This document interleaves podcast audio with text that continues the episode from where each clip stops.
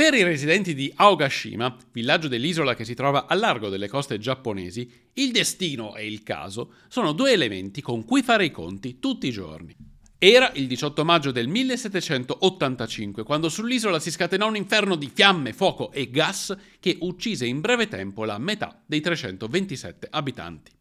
Di questa Pompei del XVIII secolo non rimangono tracce come nel caso del Vesuvio, ma rimane la memoria di un evento a dir poco catastrofico.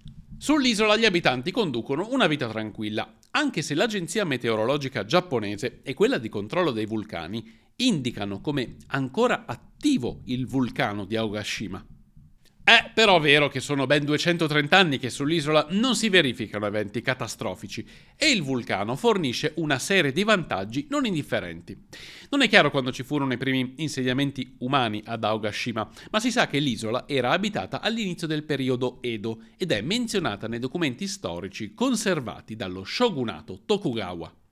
Gli abitanti possono fruire di sorgenti di acqua calda naturali, energia geotermica in quantità e addirittura saune naturali all'aperto.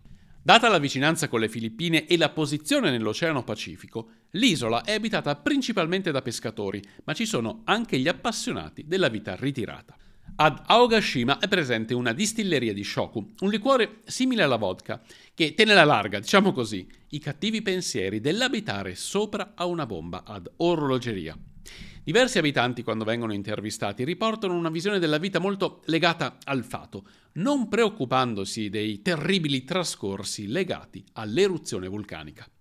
Circa 100 dei 170 abitanti del villaggio sono nativi dell'isola. La popolazione non autoctona è costituita in gran parte da dipendenti del settore pubblico, come personale scolastico e polizia, molti dei quali vengono trasferiti temporaneamente sull'isola.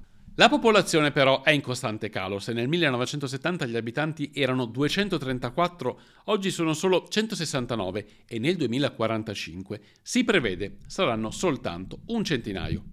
A marzo 2022 la scuola contava 11 studenti alle elementari, 3 studenti delle medie e 24 docenti e personale, rendendola il maggior centro di impiego del villaggio.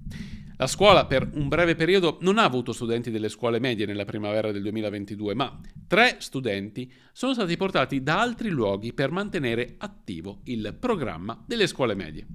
Oggi non ci sono dichiarazioni governative riguardo il destino di Aogashima, se verrà abbandonata o meno, ma i suoi abitanti continuano a godere di questo piccolo paradiso lontano dal mondo, non preoccupandosi del fatto che possa trasformarsi in un inferno di lava.